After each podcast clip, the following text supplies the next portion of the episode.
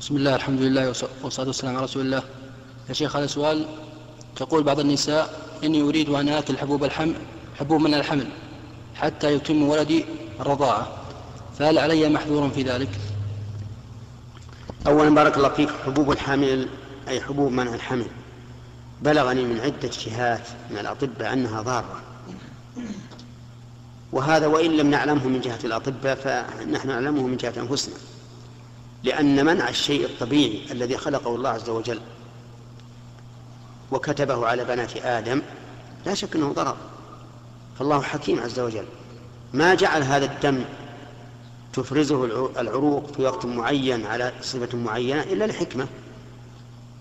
فكوننا نمنعه بهذه العقاقير فيه ضرر لا شك.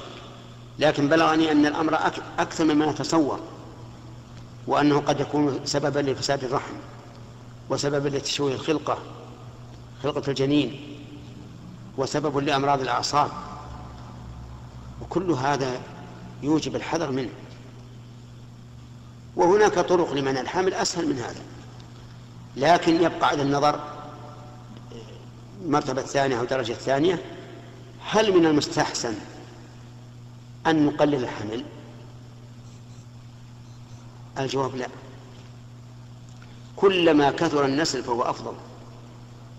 لا سيما أننا الآن يعني في, في, في وقت يجب أن نكثر من نسل آه، الأمة السلفية حتى يكثر الناس.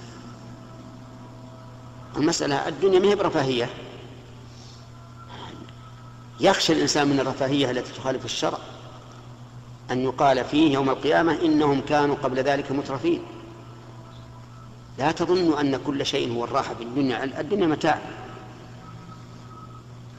والمرأة لا بد أن تتعب. حملته أمه كرها ووضعته كرها. حملته أمه وهنا على وهن.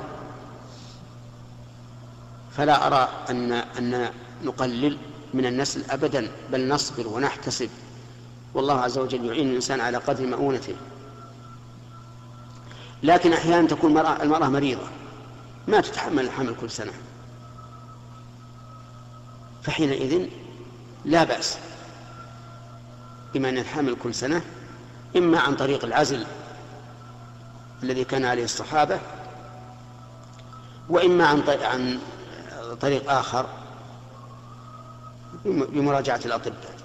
ثم ليس للمرأة أن تستعمل ما يمنع الحمل مطلقا إلا بموافقة الزوج. لأن الزوج له حق في الأولاد.